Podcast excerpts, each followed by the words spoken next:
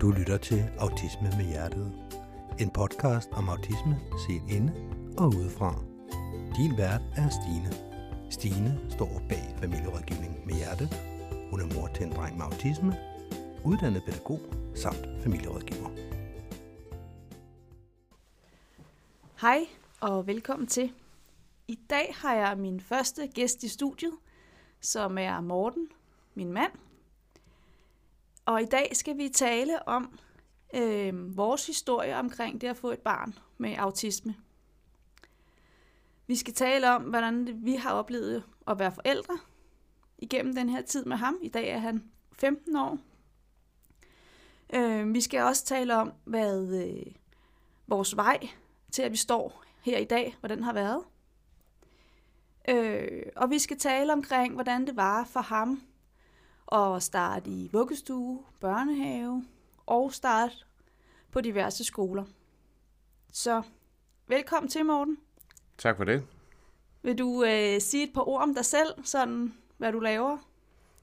Jamen, det kan jeg godt. Øh, jeg er 45 år, og jeg arbejder som ingeniør. Og så er jeg med i skolebestyrelse og har været med i forældrebestyrelser og forskellige ting og sager undervejs. Og er spejderleder for Anton i fritiden. Ja. Inden vi går rigtig i gang omkring at tale om Antons og vores historie, hvor vi står i dag, så synes jeg, at vi skal runde det rent etiske i at sidde og snakke om ham. For jeg har da gjort mine overvejelser omkring, om det her afsnit overhovedet skulle blive til noget, fordi vi kommer jo til at tale om, hvordan det er at være forældre til vores søn Anton. Og det betyder også, at vi kan jo komme til at sige ting, som i andres ører ikke lyder så pænt. Øh, og det betyder jo ikke, at vi ikke elsker vores søn, tænker jeg. Nej, det... det betyder jo heller ikke, at vi ikke kan lide ham, og at vi ikke bakker ham op. Øhm, men når man er forældre til et barn, som har autisme, så øh, er det jo ingen hemmelighed, at det er hårdt arbejde.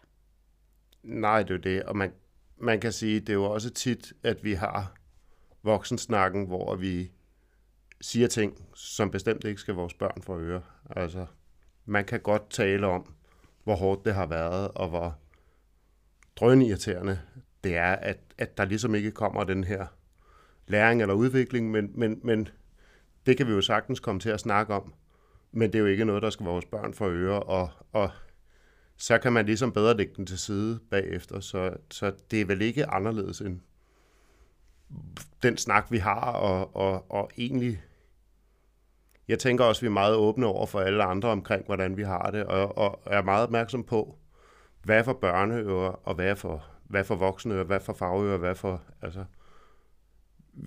jeg tænker, at vi, at vi, det er vel et spil, vi er i, altid. Ja. Jo, men jeg tænker også, altså, vi kan jo være bevidste om, hvornår vi taler om tingene derhjemme, og om han skal høre det. Men når vi laver en podcast her, så bliver det jo lagt ud, og i princippet kan han jo høre det. Øhm, og, og det er også der, jeg har, jeg har jo spurgt ham, om det er okay, vi optager at invitere dig med i dag, øh, og taler om hans historie. Og det var okay for ham. Det er også bare vigtigt for mig at sige, at vi er ikke ude på at, at nedgøre ham eller nedgøre andre øh, børn. Vi er, ikke, vi er ikke ude på at tale grimt eller øh, fortælle i den her podcast, at vi ikke synes, at vores søn er god nok. Øh. Nej, nej, altså man kan sige, det er vel bare sådan et meget ærligt billede af, hvordan det Ja, hvordan ja. det opleves at være forældre til en autist.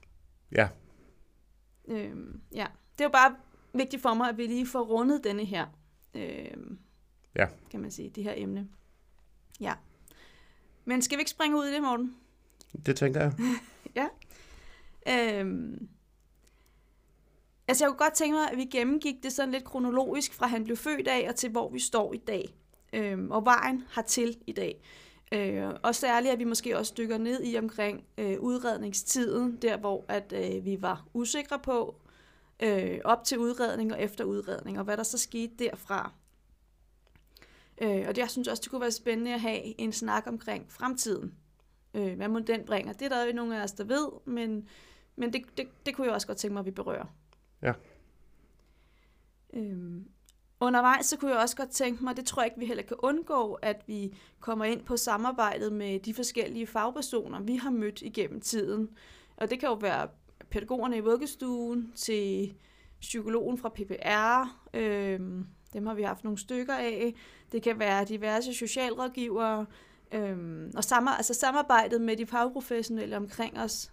Så jeg tænker, at, øh, at jeg lige starter op, og så håber jeg på, at du har lyst til at byde ind.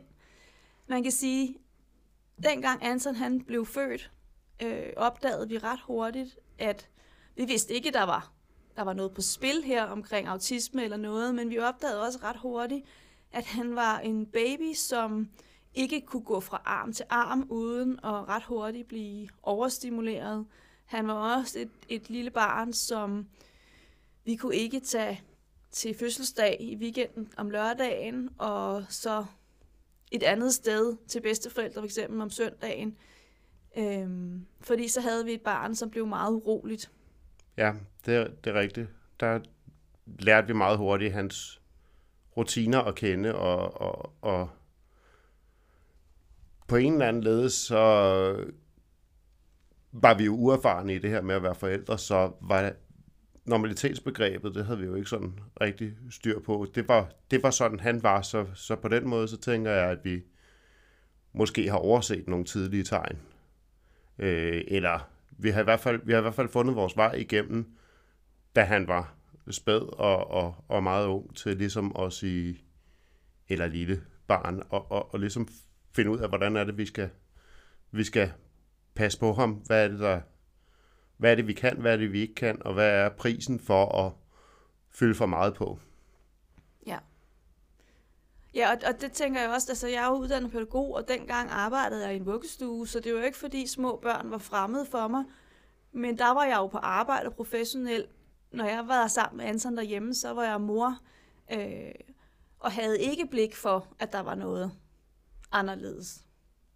Nej, det, det kan man sige, og indimellem så, når vi har stået lidt der på herrens mark, og jeg så har spurgt, hvad vil du gøre på arbejdet? Så det, det, har, du, det har du tit sagt, og det kan være, det kan være svært for mig helt at, at, at sætte mig ind i. Jeg tror, jeg har lært det efterhånden, men jamen, det ved jeg ikke. Nu er jeg jo bare mor. Nu er jeg jo ikke på arbejde, så jeg ved godt, hvad jeg skulle, hvad jeg skulle rådgive forældre på arbejde til. Jeg ved godt, hvad jeg skulle... Øh, skulle gøre i situationen på arbejde, men, men nu er jeg jo hjemme, nu er det jo mit barn, nu er det jo privat, så, så jeg, kan slet ikke, jeg kan slet ikke lægge den her øh, forældrerelation tilpas meget frem til at tage den fagprofessionelle øh, tilgang til det Nej. øh, på.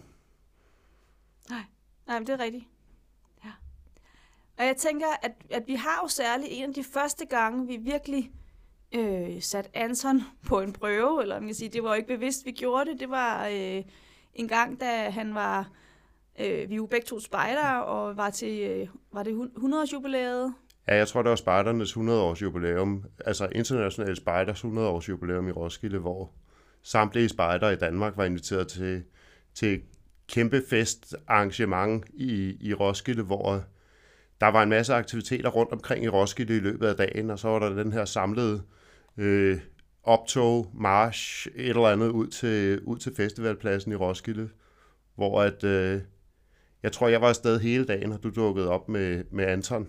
Øh, han har nok været cirka tre måneder gammel der, og der, øh, du havde ham med i barnevognen, og, og vi havde den her bæresel med, som han egentlig ikke havde brugt særlig meget, men, men øh, han var han blev urolig, som jeg husker det, mens han sad i, i barnevognen, i barnevognsselen, og havde måske brug for noget kropskontakt, og vi tolkede det som, han skulle bare ud og, ud og opleve verden, så øh, jeg tog ham op på maven og satte ham i den her bæresel, vendende ud imod verden. Fordi at han i, i første omgang bare sugede indtryk til sig i, i en eller anden grad. Og ja, den pris, den betalte vi jo så, da vi kom ud til, til festivalpladsen, hvor han så var fuldstændig utrystelig, og han kunne ikke engang øh, det far i mortræk med at, med at arme ham og få ham til at falde i søvn, det virkede overhovedet ikke. Han var, han var Ja, han skreg i fuldstændig Ja. afmagt, ikke? jeg Og kastet var- op, når han så, når han så ligesom havde, havde lagt sig til, så en mundfuld mælk, og så kastede han op. Det var, Ja, han var ikke en, der normalt græd. Han græd faktisk ikke særlig meget øh, som lille. Øh, men der, der, det var godt nok. Jeg ved ikke, om man kan kalde det en tidlig nedsmeltning, men han var i hvert fald fuldstændig utrøstelig. ja, det var, det, det var, det var noget af en, det var noget af en oplevelse. Ja. Og ja, da vi, da vi så ligesom, okay, nu bilen holdt i den anden ende af Roskilde, eller holdt langt væk, så jeg skulle, det var sådan lidt, "Men så må jeg hente bilen, sådan så at du kan komme hjem. Jeg kan ikke huske, om jeg havde taget bilen til Roskilde, og så øh, skulle du køre hjem i bilen, eller vi skulle fælles hjem i bilen. Du havde i hvert fald taget bussen til, til Roskilde. Og jeg måtte ned og hente bilen, og kommer til festivalpladsen. Vi var kommet ind på festivalpladsen, og du sad ved, ved nogle staldbygninger ved festivalpladsen. Og jeg kommer op til festivalpladsen, og der står de her vagter udenfor. Og du kan ikke komme ind her, og du må ikke holde her. Der, det var sådan første gang, at man ligesom måtte træde i karakter som autismeforældre og sige, det kan godt være, på det tidspunkt vidste vi jo ikke, det var autisme, der var, der var i spil, men det kan godt være, at, at man ikke må holde her. Men jeg har et barn, der skal læse sin bil, der skal hjem nu, fordi han er fuldstændig utrystelig. Så det kommer, det kommer til at være sådan her, som jeg siger, hvor man ligesom træder i, i karakter og ligesom på en eller anden led får, får sprængt nogle rammer, øh, flyttet, nogle, flyttet nogle rammer, eller, eller forsat, forsat scenen. Jeg fik i hvert fald lov til at køre ind og få læsset barnevogn og Anton og dig i bilen, og så få sendt dig og Anton afsted med, med jeg ved ikke, nerverne lidt flosset, øh, lidt usikker på, hvor vi var henne, fordi at jeg havde så samtidig ansvaret for nogle tropspejdere, jeg skulle være leder for i forbindelse med den her koncert, der skulle være ude på festivalpladsen. Så jeg måtte ligesom få pakket jer sammen og få sendt jer afsted. Og, og Anton, som jeg husker det, fandt lidt ro, da han kom ind i hans, i hans stol. Der var i hvert fald ikke helt lige så meget øh, nedsmæntning tilbage over det, da vi fik spændt ham fast i barnestolen, og så få sendt dig afsted, og så undervejs få, få ringet til dig, hvordan går det med ham, og jeg håber, du får noget at spise, fordi vi skulle også have, have aftensmad mm. på festivalpladsen, så der var lige pludselig mange ting, der, der ligesom, og, og, ligesom skulle på plads, og så en splittet følelse af, hvor man burde være henne. Ja. Så man kan sige, det var første gang, at, at du ligesom trådte i karakter og var som et begreb, jeg plejer at bruge, eller vi begge to bruger, det der med at være løvemor og løvefar og med spidse klør. Men det var første gang, du egentlig viste dine klør og, sag, og sagde, det kan godt være, at man ikke må det, men det bliver jeg nødt til, for jeg skal have mit barn hjem. Ja, Øhm, ja. og det, det, det er faktisk på en eller anden led, det, den, det er først, når vi sidder her og samtalen, at jeg egentlig sådan ligesom får draget den der parallel til, okay, var det allerede, da han var tre måneder gammel, at jeg ligesom røg i den karakter eller i den rolle. ja, med at bane vejen, eller Ja, man kan også kalde det køle, uden jeg mener det er negativt, fordi det er jo også det der med at få, ja, ja, få gjort vejen så nem og tilgængelig som muligt for, for Ja. ja. vores søn. Og det tænker jeg, at der er mange forældre, der kan genkende det med, at vi rigtig tit får, får gjort tingene nemmere for vores børn. Og vi prøver i hvert fald på at undgå, at de skal få det svært. ja, Fordi de har det svært nok ofte i forvejen. Ja. Ja. Mm. Men så sker der jo det, at han bliver jo ældre, og øh, så starter han i børnehave på et tidspunkt. Eller han starter i vuggestue.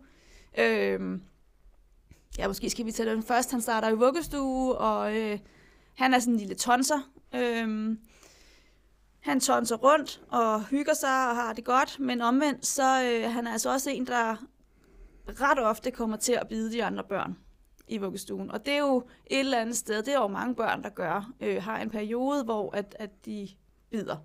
Ja. Øhm, det havde vi selvfølgelig nogle snakke med vuggestuen om, men de var ikke specielt bekymrede. Og det var vi egentlig heller ikke, tænker jeg.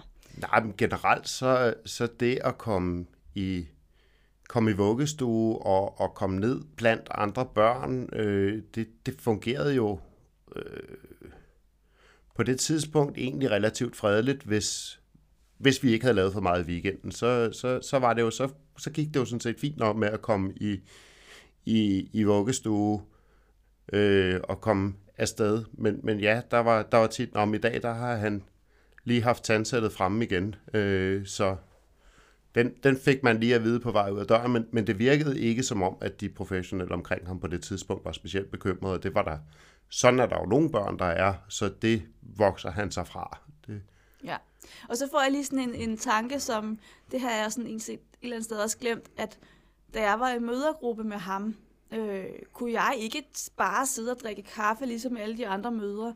Jeg skulle være omkring ham, fordi ellers var han nemlig over de andre, øh, tog deres legetøj, øh, og det gør børn, men han var bare mere på på en eller anden måde. Øh, og også i mødergruppen kunne han også finde på at, at sige hapsen gevisen til nogle af dem. Øh, og, og når jeg siger det, så er det fordi, jeg, jeg, altså jeg jeg sammenligner det med, når, når jeg var i mødergruppe med, med Willum, hans lillebror, som ikke har nogen diagnose, hvor jeg med ro i sindet kunne sætte mig og drikke en kop kaffe med de andre mødre og snakke med dem og hygge mig, øh, fordi han, han legede bare og hyggede sig med de andre børn. Havde ikke brug for, at jeg var på sidelinjen på samme måde hele tiden. Nej, det er rigtigt. Altså, han har, han har jo altid haft øh, den her med, at han, at han, at han egentlig gerne vil, vil, vil på en eller anden styr, lade styre lejen, eller han vil, der er nogle bestemte ting, han ligesom siger, nu er det her spændende. Der, der, der er det her med, når, når andre har noget, der ligesom bevæger sig, jamen så, så har han øh, haft, og har måske til dels stadigvæk den her med, at jeg vil egentlig gerne ind og, ind og overtage, overtage, hvad du nu har gang i, eller jeg er ikke sikker på, at du kan gøre det rigtigt, eller på min måde, eller øh, altså, det, det er tit, at han går ind og overtager ja. en leg. Og det gjorde han jo også dengang. Ja. Altså, øh, ja, og der er sproget for at overtage en leg, det var nogle gange, okay, hvis jeg sætter tænderne i, jamen, så, så så slipper den anden. Så slipper den anden, og så har jeg ligesom overtaget ja. det, jeg gerne vil. Så ja. det var jo en... Ja. Det var en meget effektiv strategi, kan man sige. Det var det. Den virkede. Ja. Men det var jo ikke noget... Altså, som du også sagde, det var jo ikke noget, at, at pædagogerne i vuggestuen lagde specielt vægt på. Altså, det blev nævnt, men, men det var ligesom også, det sker jo, og, og det vokser han fra. Ja, det var første gang, vi hørte det. Det vokser han fra. Øhm, det sagde de ikke så meget om. Det sagde de et par enkelte gange. Øh, ja, så kan man, altså så var der, der har også været de situationer, hvor jeg kom ud af døren om morgenen, hvor at jeg kan huske, at det med at få ham i tøjet og ud på cyklen og afsted, har også været en kamp uden lige. Og, og når jeg ser tilbage på det, var jeg tænkt, ja, det er jo klart, altså, fordi vi har ikke fået, vi vidste jo ikke, det var vigtigt at forberede ham. Selvfølgelig havde vi en, en, en forholdsvis klar rutine omkring, hvem der gjorde hvad, for det, det har vi altid haft et eller andet sted, uden at vide det øhm, og uden at tænke over det. Men, men jeg har da haft, jeg kan huske, jeg sad i en særlig episode fra vuggestuen, hvor at det med også at komme hjem igen fra vuggestuen kunne også være svært.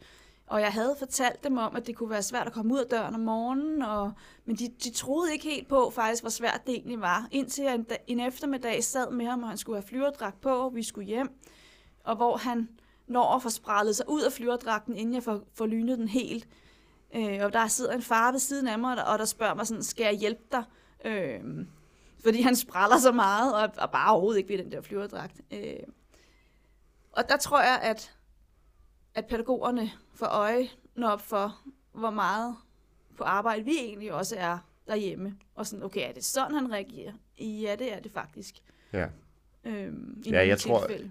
Ja, jeg tror også, jeg har haft en hente situation, hvor han faktisk ikke ville have flyverdragten på, og hvor han så krydsede armene, og så, okay, så må jeg jo lyne flyverdragten, mens du har armene inde i flyverdragten, og så er du ligesom til at, til at håndtere, og hvor han så stillede sig op i et hjørne og gik helt i baglås, hvor, okay, så må jeg jo så bære dig i, i, i flyverdragten, og så taske den anden hånd, og så ud til bilen, fordi at det er faktisk lukketid i institutionen. Det har jo tit været, når jeg har hentet, så har det været nærmest til luk. Så der stod personalet klar til at skulle hjem, og så vil Anton stadigvæk ikke det her, det her sceneskift. Mm. Hvor man kan sige, så kommer du her nu, er du pakket ind i flyverdragten, og så må jeg jo tage dig med ud i bilen. Ja, så man kan sige, det kan jo lyde lidt voldsomt, men det er jo også det der med at tage lederskabet på sig og sige, det her det er det, vi skal lige nu, og så har det jo, så har det jo været, nå okay, altså så er det det, vi skal. Ja, det, Så har han jo været ret hurtigt til at falde ned igen et eller andet sted, og sådan, "Nå, men, okay. Ja. Og så, så er alt glemt et eller andet sted fra hans side af. Jo, men usikkerheden i, hvad er det så, vi skal nu? Altså, eller sceneskiftet i, at jeg var ikke forberedt på, at du kom nu, så jeg skulle måske lige have 20 minutter til at, at pakke lejen sammen, før jeg var klar til at tage med hjem fra vuggestue. Ja. Eller jeg skulle lige have noget ekstra tid til at blive færdige med, med morgenritualet, inden vi skulle afsted i vuggestue. Ja. Men nu hiver jeg lige tilbage til det der med, det vokser han sig fra. Fordi så starter han jo i børnehave, i samme institution, øh, som han også er gået i vuggestue, så de kender ham jo godt, kan man sige. Øhm, og han, han fortsætter med at bide. Øh, og han fortsætter med at bide også de store kommende skolebørn, som er de der fem år, trods han jo kun er tre år på det tidspunkt. Øhm, så på en eller anden måde, så, så eskalerer det lidt. Det bliver i hvert fald meget tydeligt, at, at nu burde han være stoppet med at bide. Ja. Øhm, og, og, og jeg kan huske, det var enormt frustrerende at få at vide, at i dag har han bidt så og så mange børn. Og, og, og hvad skulle jeg gøre ved den viden? Andet end at kunne dunke mig selv oven i hovedet omkring, at øh, der er nok noget i vejen med os forældre et eller andet sted, eller mig som mor. Og på et tidspunkt, jeg går over og tænker over det, og på et tidspunkt, så, øh, så siger jeg til dem i børnehaven, skulle vi ikke prøve at få PPR ind over? Altså få PPR-psykologen ud og observere og kigge på, hvordan kan vi hjælpe i den her situation, så han stopper med at bide. Øh, og der, har, der var de sådan en, nej, nej, bare roligt, det vokser han sig fra. Og det tænkte jeg, "Nå, okay, det gør han måske nok, og så, så lå vi den ligge. Og, Ja. Mm. Mm. Jamen, jamen, det er rigtigt. Det, det, den snak havde vi, og, og, og den blev ligesom skudt til hjørne, eller de professionelle, som, som ligesom var omkring, tog ligesom lederskabet og siger, jamen, det er ikke bekymrende, fordi at han kan jo sådan og sådan og sådan, og han, og han bliver jo egentlig tit, det har vi også hørt, han bliver tit centrum for en leg. Han er rigtig god til at finde på, og, og, og der, er rigtig, der er faktisk rigtig mange, der søger og gerne vil være med i den leg, Anton han har gang i. Ikke? Så, så, så det var ligesom dobbeltsidet på en eller anden led. På Antons præmisser øh, var der jo rigtig meget leg, der centrerede sig omkring ham. Ja. Og det fører jo også til, at, eller det, det ved jeg ikke, det fører ikke det til noget faktisk, men, men det jeg vil sige, det var, at, at han går i den her børnehave, som faktisk, øh, ved at du deltager i de bestyrelsesmøder, du nogle gang gør, kunne få, at du er en af de første forældre, som ligesom får nys om, at, at børnehaven skal lukke. Øhm, og det gør jo, at vi skynder os ud og kigger efter et alternativ til en børnehave. Øh, så da han er fire år, inden børnehaven lukker, så vælger vi at flytte ham til en anden børnehave. Øhm, og, det, og det gør faktisk, at øh, han falder mere til ro, vil jeg sige, øh, i en periode, fordi han gik i en børnehave, som var meget sådan, hvad synes du selv? Øh, gør det, du har lyst til, spis noget, du har lyst til, vær der, hvor du har lyst til. Øh, der var meget lidt struktur. Øhm, og det havde vi bevidst valgt, fordi vi kunne godt lide den pædagogiske tilgang. Ja, Problemet er bare, at, at det kunne Anton ikke. Øhm, det vidste vi bare ikke, han kunne. nej. Øh, så da, da han faktisk flyttede til den anden børnehave, som er sådan nogle gode, gamle, gave pædagoger, som har arbejdet sammen i 100 år. Vi plejer, og vi gør, og det, det kunne han faktisk rigtig godt. Ja, jeg er samtidig en forholdsvis lille institution. Der var ikke særlig mange børn. Altså, der var to, en, vugges, en vuggestuestue, og så to børnehavestuer med, med, med 20 børn på hver, og en vuggestuegruppe på 12 børn. Så det var jo ikke, fordi der var vanvittigt mange børn, så der var heller ikke så mange at forholde sig til. Nej. Det nye sted, hvor man kan sige, at det, det gamle sted var noget, var noget større, eller var i hvert fald blevet noget større, mens han, han gik dernede, fordi de havde en, fået en pavillontilbygning på, hvor der, hvor der så var plads til en ekstra børnehavegruppe. Så, så han kom fra et lidt større og mere ustruktureret til, til, til noget mindre og mere struktureret. Det kunne vi da helt klart mærke, at, at de her konflikter og konfliktniveauet blev, blev mindre, måske fordi det blev taget i opløbet, og der var nogen, der ligesom fik, fik, fik guidet ham igennem på en fornuftig vis. Og, og at strukturen var mere fast med, at vi spiser sammen. Og... Ja, altså dagene var ikke forskellige fra hinanden. Der var sådan ro, regelmæssighed og jeg ved ikke, om der var renlighed, men, Nej. men altså, det var i hvert fald øh, meget genkendeligt at komme i børnehave fra dag til dag. Der Ja. var ikke noget nyt, og det var de faste voksne, der altid var der. Og, så på den måde, så havde vi valgt et rigtig godt sted til Anson, uden at vide, uden at være bevidste omkring, at det havde han rigtig godt af Ja. at være sådan et sted. Men det betød jo ikke, at alting var løst.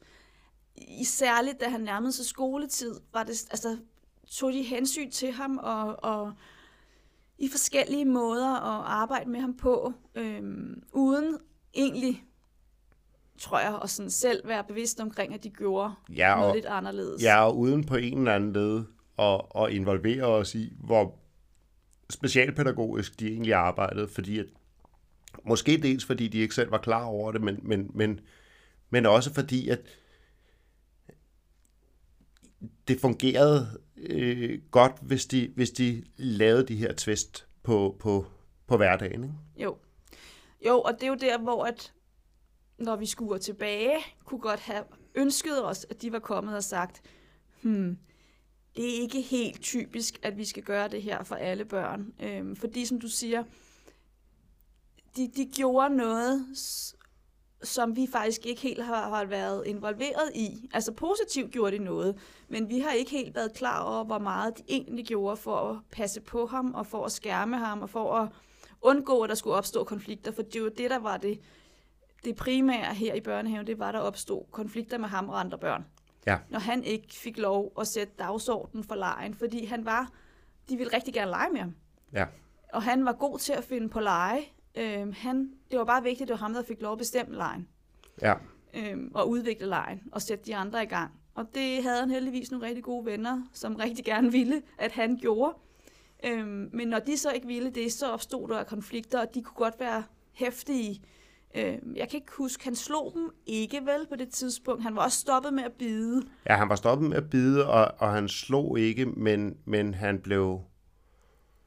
Øh, han blev måske meget, meget bestemmende i, i lejen. Altså, man kunne få lov til at være med. Igen det her med, øh, jeg tror, det var en af pædagogerne dernede fra, der, der kommer med den her med, at, at Anton, han...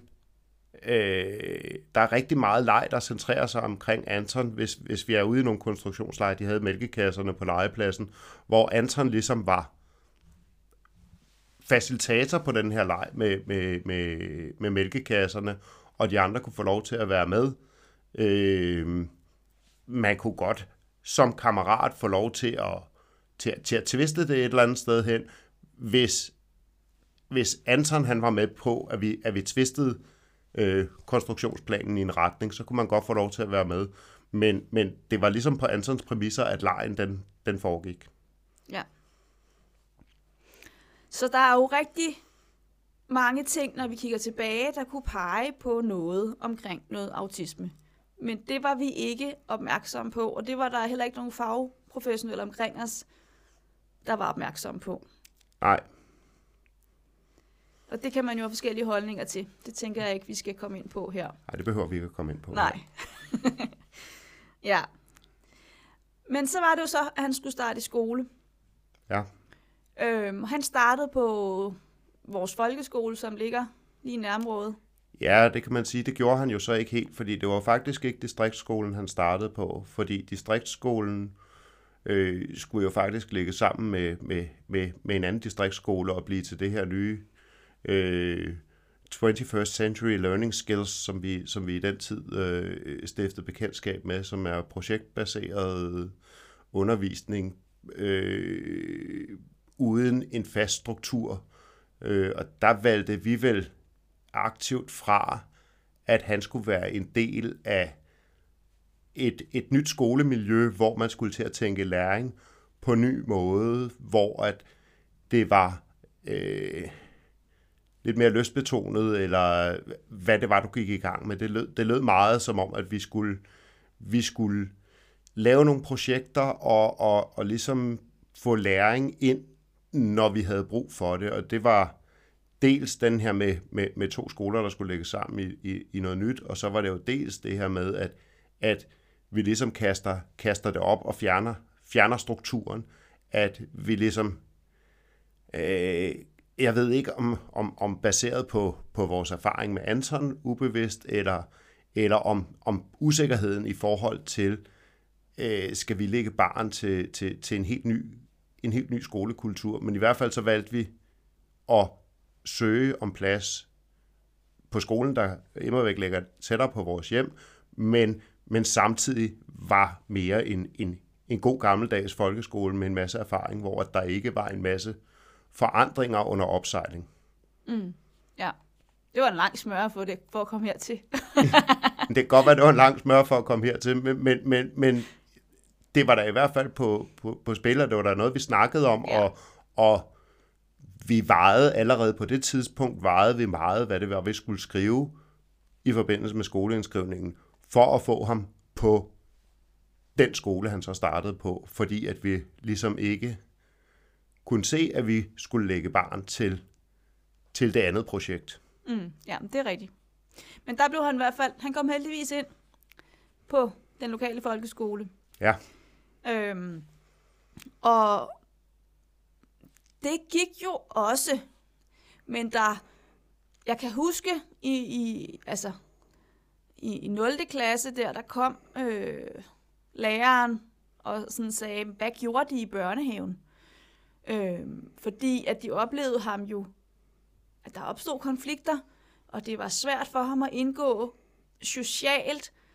Øh, jeg kan godt være, at du har, jeg har brug for, at du taler lidt ind i morgen, hvad det egentlig var, der var så svært, for det kan jeg faktisk have svært ved at, og, øh, at huske, men jeg har lige brug for at sige, inden du afbryder mig, for jeg kan se, at du vil gerne afbryde mig, mm. at, at, at, at hun, jeg kan huske, hun spurgte, hvad gjorde de i børnehaven, hvor jeg var bare sådan lidt, men hvorfor har børnehaven ikke lavet en overlevering til skolen omkring, hvem er Anton, og hvad har han brug for?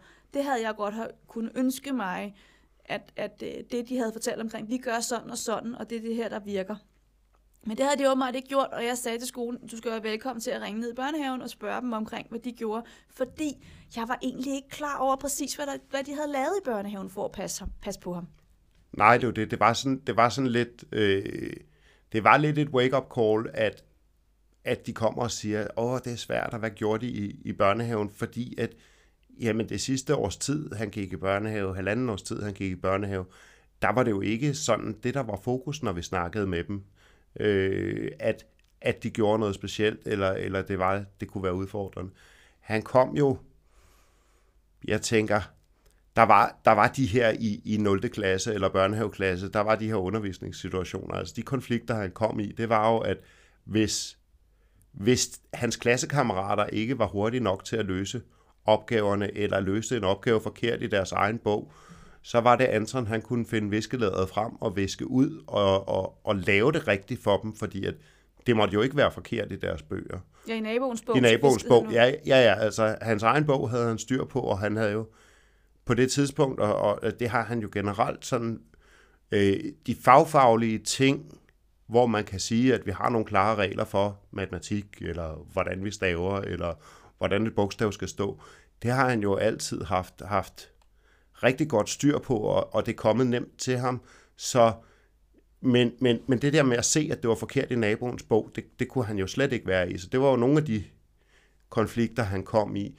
Så kom han i, i, i de her konflikter, hvor man kan... Dem, han kendte fra børnehaven, søgte han og forventede, at vi fortsatte vores børnehave-relation eller vores børnehave leg, hvor det er mig, der styrer, øh, hvor vi går hen og hvilke lege vi, vi laver. Så på den måde, så var der jo også, jeg tror, der var nogle af dem, han havde gået i børnehave med, der var, der var kommet med i skole, som egentlig havde brug for en, for en pause, fordi det blev meget intenst. De var, de var nogle få, øh, der, kom, der kom på den skole fra børnehaven, og det blev meget intens for dem at ligesom skulle være med i, i, i Antons leg, sociale liv. Der var ikke så mange til ligesom at tage tur. Nej, altså, nej, altså, det jo også noget, vi har snakket om mange gange, før at vi var ikke bevidst om det dengang, at, at det kræver noget at være ven med Anton. Ja. Fordi det, det er ikke altid nemt, og man skal være, lidt, man skal være ret øhm, hårdfør. Ja, ja, man skal være, man skal være, man, ja, man skal være hårdfør, og så skal man være lidt overbærende, og ligesom kunne se, se bag om hans intentioner en gang imellem. Så det, det kræver også noget Ja. at indgå i den relation med Anton. Men hvis man har Antons tillid, så får man også en masse igen. Og jeg vil også sige, på det her tidspunkt, nu ved vi jo, altså vi ved nu, hvor vi står i dag, at han har autisme, men det vidste vi ikke på det her tidspunkt, og vi tænkte ikke i de baner. Nej, overhovedet ikke, fordi, Overhovedet ikke. nej, fordi at det er jo ikke, det er jo ikke klassisk autisme, øh, Anton han har, han har udvist, og det er det jo til stadighed ikke. Altså, og så kan man sige, hvad er klassisk autisme? Det her med, hvis du har mødt en med autisme, så har du mødt en med autisme. Men vi har jo ikke set særinteresser, vi har jo ikke set øh, sådan udtalt øh, repetitive øh, gentagelser af, af, af ting. Vi har ikke vi har ikke oplevet den her manglende, manglende øjenkontakt, eller, eller det her med, at han, han socialt afskærer sig selv. Altså, øh, hvis man kan sige, at, at Anton han har en særinteresse, så er det jo at være social med andre på en eller anden led, og blive bekræftet af andre, og være sammen med andre, øh, selvom det er øh, kan være hamrende svært for ham at, at indgå, og øhm, og, og, og, og tage tur og alle de her ting i, i en social relation. Der, der, det er der, hvor han kommer, han kommer til kort. Øh, så det er jo ikke det er jo ikke udtalt klassisk øh, infantil autisme. Det, det, det, det, det er noget andet, men, men, men altså diagnosen, han har fået, den, den er efterhånden, så er man jo ikke der, hvor man vil betvivle den, men, men vi var jo slet ikke der mm. i 0. klasse, fordi at det var jo ikke klassisk, nu putter vi det ind i boksen. Nej, måske skal vi bare, nu, nu nævner du hans diagnose, måske skal vi bare lige til, fortælle om, hvad det er, for han er udredt med, fordi det kommer vi til at snakke omkring helst selve udredningsprocessen, men jeg bliver da nysgerrig, når du siger, det er ikke det, han er udredt med. Så hvad er han udredt med? Jamen altså, man kan sige... Altså han, nu kan man sige, der er jo, der er jo lige kommet et nyt, nyt diagnosesystem, Jo, øh, men han er udredt efter det gamle, og det bruges jo også stadigvæk, hvor at man ikke bare får at vide, at, at det er autisme, men, men det, det bliver ligesom... Øh, ja, hvor Inddelt infantil autisme og atypisk autisme og Asperger og så videre, så videre, så videre, og, og så falder man igennem, hvis man siger, at man ikke står på, på alle tre ben i triaden der, og, og ikke har udfordringer inden for alle dele, men, men stadigvæk ligesom kan se øh, på, på, på forskellige test og sådan noget, at jamen det, det er det er de her øh, autismespecifikke øh, vanskeligheder, man ligger i. Så man ligger inden for, for, for spektret, men du kan ikke ved, ved ren observation se, at det er autisme. Og der lander han så i, i, i den her, der hedder gennemgribende udviklingsforstyrrelse anden, GUA, øhm, som, som ligesom øh, er, den, er det nederste lag, når man ligesom siger, okay, det her det er autisme, og så tager vi dem oppefra og går ned. Så lander vi et eller andet sted her, hvor øh, nu passer tingene. så han har fået diagnosen GUA. Ja, men det er jo først lidt senere, end der, hvor vi er Ja. nået til nu. Men det var også bare lige, hvis nogen blev nysgerrig, så har du så fint forklaret, hvad det vil sige, hvad ja. Det er, han diagnose han har. Og jeg, jeg tror bare lige, at jeg vil knytte et par, endnu et par ord omkring hans diagnose, fordi at GUA, det er ofte kendetegnet ved, at det er rigtig svært følelsesmæssigt. Øh, følelserne roder rundt inde i kroppen, og det betyder også, at hvert fald hos ham kommer det til udtryk ved, at hans humør svinger rigtig meget. Øhm, og kan, han kan, hans humør kan blive påvirket af, af bitte små ting, og det kan være svært nogle gange udefra, og jeg tror også for ham selv, og, og helt at vide, hvad er det egentlig, der påvirker mig, som det nu engang påvirker mig. Ja, altså det er det jo til stadighed der, hvor, hvor det bliver rigtig svært for Anton. Ja, fordi hans følelsesmæssige liv kører op og ned. Øh, det er klart, øh, jo mere han trives, jo bedre han trives, jo mere stabil er hans humør også, og jo mindre svinger det op og ned, jo, min, jo, jo mere øh, mistrivsel han er i, øh, jo, mindre, jo mere svinger hans humør øh, til, helt klart til den negative side, hvilket jo er meget naturligt, når man sådan tænker over det, men, men der er det endnu sværere at få ham ja, han, stabil. Ja, og han vender meget hurtigere, hvor man kan sige, at det ene øjeblik, der øh, virker det som om, at øh, der øh, går vi på en lysrød sky, og det næste øjeblik, der er vi nede i det sorteste sorte hul. Altså, og, og så, ja, det kommer til udtryk igennem vrede, frustration, hvordan det nu. Ja, og det tænker jeg, at vi vender tilbage til, når vi kommer til at snakke omkring øh, selve udredningen, og, og hvad for en diagnose han nu engang fik, det har vi jo så lige snakket om, men, men hvad det egentlig betyder for ham og vores hverdag. Ja. Men tilbage til skolen. De kommer jo og spørger mig, øh, hvad gjorde de i børnehaven, og jeg har nogle snakke med dem undervejs, når jeg henter ham, og det er heller ikke helt nemt at gå i SFO på det her tidspunkt for ham. Øh, der kommer han også i konflikter med nogle af de andre børn. Ja. Øh, ja, vil du sige noget om det? Det ved jeg ikke, om jeg... Altså jeg ved i hvert fald, de finder jo deres veje i det, i samarbejde skole og SFO, i at for eksempel så skal Anton ikke lukkes ud i garderoben med, med 20 andre fra klassen og sætte tøj på til frikvarteret. De finder ud af, at han skal måske ud og have, have sko og jakke på før de andre, eller også så skal han ud i garderoben som de sidste. For det med at være i garderoben med alle 20 andre. Ja, plus de andre klasser, der så er i, i en skoling, så kan man sige, så der finder de ud af, jamen det er smart lige at sende Anton afsted fem minutter før, eller tre minutter før, sådan så han ligesom er videre og ikke står på nakken af andre i forbindelse med, at vi skal ud til frikvarter. Ja, for det med at være samlet så mange sammen på meget lidt plads, og der er meget larm, det er i hvert fald ikke med til at, at gøre det nemmere for ham. Nej. Øhm, så, så vi har snakket, jeg har løbende snakket med skolen, øh, men, men igen får vi at vide, vi har ikke noget, vi har, vi, vi har ikke en bekymring for ham på det tidspunkt heller, stadigvæk ikke. Øh, vi har en selvfølgelig bekymring for, at han, han, han kommer i konflikt med de andre børn, og det kan være svært for ham at være der. Han vil gerne i skole, så det er ikke det, der bekymrer os. Han vil egentlig gerne afsted, men, men han har nogle konflikter, og han har nogle udbrud over for de andre børn, og det er ikke fedt som forældre at få det at vide. Nej, det er det ikke.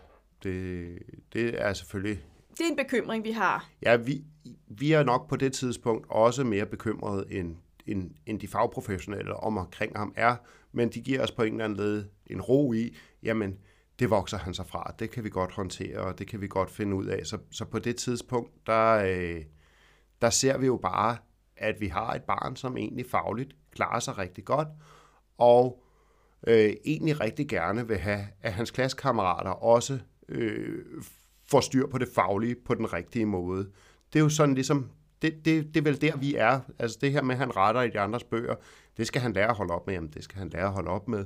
Men, men, men der er på en eller anden led det her med, tingene skal være rigtige og, og, og, og foregå på den rigtige måde. Det, det er ligesom det, der er, jeg ved ikke, overskriften på 0. klasse. Så vi bliver måske i vores bekymring talt lidt ned af de professionelle, og øh, vi får ligesom en, en forsikring fra dem om, at det vokser han sig fra, og det, selvom han selvfølgelig skal have styr på det, og det må vi jo godt lige sørge for, og, og det er måske første gang, vi stifter bekendtskab med det her med, kan I lige fjernstyre jeres barn, mens I er på arbejde, til lige de her uheldige ting, dem skal vi lige have pillet fra ham, det må I lige snakke med ham om derhjemme. Ikke? Det, det, det er måske sådan den eneste Ja, og det prøver vi jo. Vi snakker jo med ham omkring, at man må ikke slå de andre, eller man må ikke råbe de andre op i hovedet, eller man må ikke sige grimme ting til de andre. Og, og man må ikke skrive i de andres bøger. Arnes bog. Eller? Nej, altså det, det prøver vi jo virkelig at forklare ham og snakke med ham om, og altså, men, men det virker jo ikke rigtigt. Altså det kan man ikke. Nej. Øhm, og det er jo, vi bliver jo klogere alle sammen, og det er jo det også, der jeg har mit fundament i dag i, at vi kan ikke fjernstyre vores børn, når, de er, når vi ikke er sammen med dem. Hverken når de er i vuggestue, børnehave eller i skole. Altså, så er det, så er det skolen, der har ansvaret øhm, for, for situationen. Det kan man ikke som forældre. Nej, det kan man ikke. Øh, og det, det må man gerne tage af sine skuldre, fordi det kan man ikke. Nej, og det, ja, det er jo også noget, vi efterhånden har lært at sige, men prøv at høre her, det kan godt være, men det kommer vi nok også ind på senere. Ja. tænker jeg. Det tænker jeg også. Ja. Så han får afsluttet 0. klasse, og så skal han jo starte i 1. klasse. Og så skal han jo selvfølgelig også have nye lærere. Ja. Øh, og som du siger, Morten, så klarer han sig jo fagligt godt i, i 0. Der er ikke nogen bekymring der. Øh, det får vi jo også at vide, at han er en dygtig dreng. Øh, og det oplever vi egentlig også derhjemme. Så han starter i 0. klasse, nej undskyld, i 1. klasse. Og, øh, og der bliver det faglige niveau helt klart sat op. Han har en meget ambitiøs matematiklærer, som, som har det inden den nye skolereform træder i kraft. Så man kan sige, at skoledagen er stadigvæk forholdsvis korte, men det betyder også, at der er forholdsvis, i hvert fald den her matematiklærer lægger vægt på, forholdsvis mange lektier. Ja. Og det gør øh, dansklæreren egentlig også, så der er ret meget læsning. Der er ret meget mange matematiklektier, der skal laves derhjemme. Øh, og det er sådan noget lidt, hvad kan sige, det er nok lidt forkert ord, men slavematematik, altså så er der sådan en Ja, eller, 10 stykker på eget række, som skal regnes ud. ja, det, der, det her rugbrødsarbejde, eller hvad det er, Ja, vi nu kalder er det, det folkeskolelærerne. Det er nok et pænere ord. Ja, øhm, og det, det skal han jo lave. ja, Øhm, og det... Øh, nu runder jeg lige den her med det matematik, men, og det, det kan han også godt. Han kan godt regne det ud. Problemet er, at når han så skal skrive tallet, eller skal skrive den her tekst ned øh, fra dansk af, så skal de jo stå med de flotteste, flotteste bogstaver, og det er ikke okay at stave forkert børnestavning i hans verden, ikke okay. Det skal selvfølgelig staves rigtigt. Øhm, så, så der bliver visket utallige mange taller ud, inden et et-tallet, eller hvad han nu skal skrive, bliver pænt nok ja, Og når han skal skrive noget dansk, så, bliver jeg, så blev jeg spurgt, kan jeg huske mange gange, er det stadig rigtigt, mor? Og hvis jeg sagde, ja, det er fint, det er, og så tænkte, det er børnestavning, man kan sagtens forstå, hvad du skriver, så blev han sur på mig, fordi det skulle, det skulle staves rigtigt. ja. Og det betød også, at de lektier tog lang tid at lave, fordi det hele skulle være perfekt. Ja, og ko- konfliktniveauet i de her lektier var, var højt, fordi at han måske på en eller anden led, når vi nåede til lektierne efter en skoledag, og efter man havde været social, og efter man havde øh, levet efter alle de her, de her regler og den her struktur, så var han udtrættet, så, så man kan sige, at han, han kom ind med et højt konfliktniveau allerede inden vi gik i gang med lektionen, Ikke? Og, og der skulle ikke så meget til, så han var, han var udtrættet på det tidspunkt, kan vi jo se i bagklogskabens klare lys. Ja. Og der går faktisk også kun 14 dage inden i øh, 0. klasse, nej, 1. klasse. Øh, så kommer matematiklæreren og siger, vi skal have et møde. Fordi der er noget, der er noget med Anton i forhold til et, et, nogle konflikter, og han er urolig, og det er svært at Ja. være ham. Og jeg kan bare huske, at jeg bare tænkte, yes, endelig er der en fagperson, som et eller andet sted godt kan se, at vores dreng er på hårdt arbejde, og han har det svært i nogle situationer. Jeg blev i hvert fald glad for det, og bare, jeg tænkte bare, det var dog dejligt, at han gider at snakke om det, og faktisk tager hånd om det, og vil mødes med os. Og ikke bare siger, det vokser han sig fra. Det er jo min umiddelbare reaktion. Ja. Jo, men det, der, jeg er ikke sikker på, at min reaktion var den samme, og det kan godt være, at det, det, det er senere i forløbet øh, omkring de her samtaler med, med, hans, med hans matematiklærer. Øh, men der er også på et tidspunkt, hvor vi rent faktisk, øh, eller det kan også godt være, at det er mig, der begynder at søge viden omkring det her med, med øh, særligt særlig sensitive eller særligt begavede børn, hvor man kan sige, at, at vi rent faktisk også med, ender med at være, være meldt ind i, i, i, i Gifted Children, øh, fordi at det virker som om, at øh, det her slavearbejde eller robrødsarbejde, det, det ligesom keder, keder ham, fordi at han, han fagligt egentlig godt kan komme derud af, men hvis det bliver rutine, så er det, at han, at han bliver urolig. Så, så hvis, hvis opgaven rammer på, på rette vis, sådan så at han kan, han kan udvikle sig eller shine fagligt, så er det ligesom om, at det, det, det kører nemmere, og hvor de her, det her ugematematik med de her opgaver, der skal regnes, det er på det tidspunkt, i hvert fald set fra mit perspektiv, så er det, så er det et spørgsmål om, at han, at han keder sig i, i, i de her opgaver, måske mere end at, at vi er klar over, at han har været på så hårdt arbejde, når han har haft en skoledag. Ja, men det er jeg helt enig med i. og der føler jeg, at vi, at vi lidt, da vi så ligesom præsenterer den her idé, eller, eller finder, finder artikler frem, at, at der bliver vi ligesom øh, nikset, eller sat ud til højre, eller for at vide, at det er ikke det, der er på spil, det er ikke det, jeg ser. Øh, og, og, men vi har nok mødt den første fagprofessionelle på det tidspunkt, som egentlig har den erfaring og, og, og, og ikke har den her berøringsangst i forhold til det her. Det skal vi have, have gjort noget ved på en eller anden led. Ja, så, så man kan sige, at det, der sker altså fra, fra sommerferie og ind til jul, det er jo, at der bliver sat nogle, nogle ting i værk, altså nogle pædagogiske tiltag omkring, at han får et belønningskort, og han får faktisk også, jeg tror ikke, det bliver kaldt strafkort. Oh. Oh. Og ja. det vækker noget i dig. Ja, men det gør det, fordi at og har I nogensinde prøvet belønning derhjemme? Nej, det har vi ikke. Og vi har ikke prøvet et smileykort eller et stjernekort eller, eller noget som helst. Men, men, men på en eller anden led, så går vi med ind i det her, i det her belønningssystem, og øh, vi skal finde ud af, om det er nogle glaskugler, han får i et, i, i et bager, og når han så har fået 20 glaskugler, så skal det udløse en belønning. Øh, vi, skal, vi skal stå for på en eller anden led og lave noget med ham, som han rigtig rigtig gerne vil, når han har fået hans, hans 20 stjerner eller 20 glaskugler. Øh, og det er jo i og for sig fint nok. Det var noget med at sidde på hans plads, og det var noget med at bruge hans tankekort til at, til at trække sig, og der var en tredje ting. Der var, der var i hvert fald en tre ting, der relativt hurtigt i det her belønningssystem kommer i spil til, at det er, det er ting, der giver en glaskugle, og han kan få tre glaskugler på en, på en dobbelt lektion i skolen, så, så han i løbet af en uges tid, eller lige knap en uge, der kan han have optjent til en belønning. Øhm, og det er vel det er i og for sig også fint nok, men ansvaret for at huske lærerne omkring ham på det, det bliver pålagt Anton. Så det er Anton, der skal huske i slutningen af en dobbeltlektion og sige, at vi skal lige have mit belønningssystem, og reglerne eller, eller kriterierne for at få den her belønning, det bliver, det bliver mere og mere uklart. Det er ikke sort-hvidt, det er ikke nemt for ham at, at navigere i, hvad man får en belønning for, øh, og, og hvordan man så ikke får sin belønning. Så, så det får han meget, meget svært ved at, at, at, at gå ind i.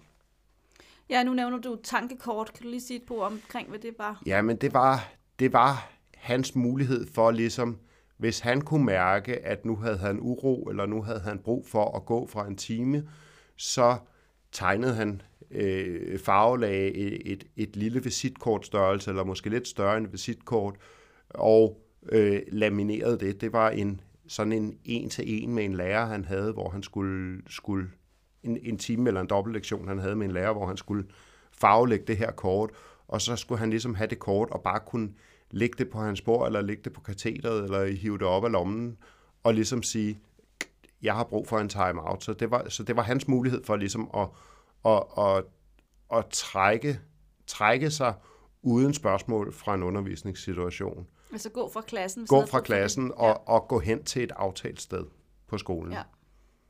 Hvor, der så vil, hvor læreren så, når der lige var ro på i klassen, kunne komme forbi og se, okay, er Anton der, og er der, er der ro på? Mm. Og jeg tænker, at ja, ja, ja, vi skal, jeg synes, vi skal tale det her første skoleår, eller ja, første klasses skoleår færdig. Ja. Øhm, og så, så synes jeg, vi skal åbne øh, debatten, eller åbne, hvad hedder det, øh, ikke debatten, men åbne for, hvad, hvad skete der så, ja. øh, når vi når øh, længere hen, for så, så nærmer vi os en udredning. Ja.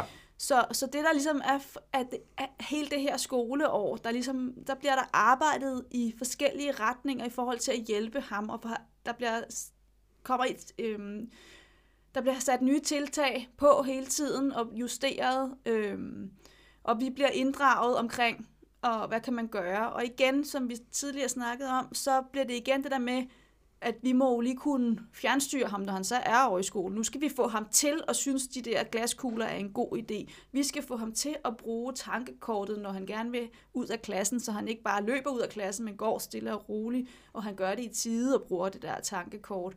Øhm, og når, vi, når jeg ser tilbage på det, så tænker jeg, men det er jo fuldstændig utopi at tro, at et barn på hvad var han på det tidspunkt, 7-8 år, Ja. skal kunne det, skal kunne mærke sådan efter.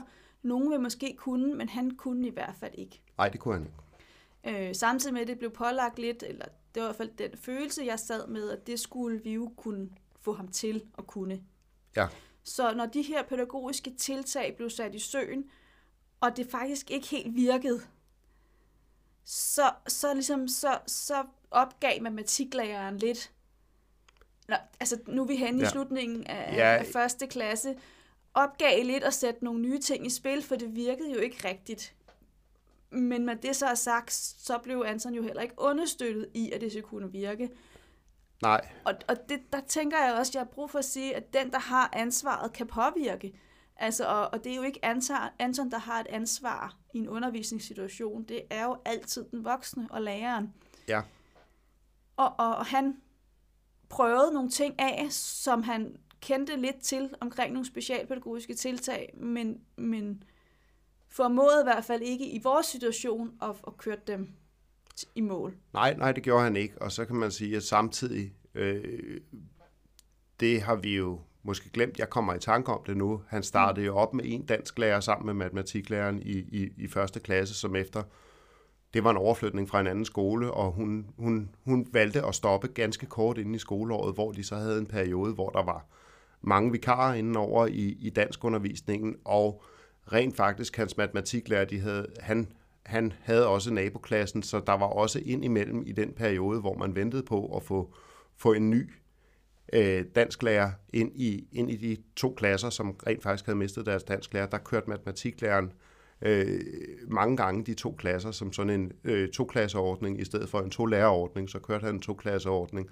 og, og det var bestemt også noget, der, der, der prægede øh, Antons skoledag, og, og det var vel allerede der, hvor vi på en eller anden led, Anton kunne godt komme hjem og fortælle, at nu havde de øh, haft, nu havde matematiklæreren haft to klasser på en gang, og så kunne han komme hjem og fortælle og berette om, om, om, om den uro, hvor man kan sige, at historien, vi fik hjem, det var, at, at Anton havde været meget urolig eller udfarende øh, de dage, så det var vel allerede der, hvor vi ligesom øh, på en eller anden led også så Antons øh, øh humørudsvingninger, eller Antons, øh, Antons trivsel som en direkte øh, probe på, hvordan går det i øvrigt i, i, i den sociale sammenhæng, eller den klasse, han er sammen med. Altså han er jo, han er jo meget øh, påvirket af det ydre og, og, og den generelle stemning omkring ham.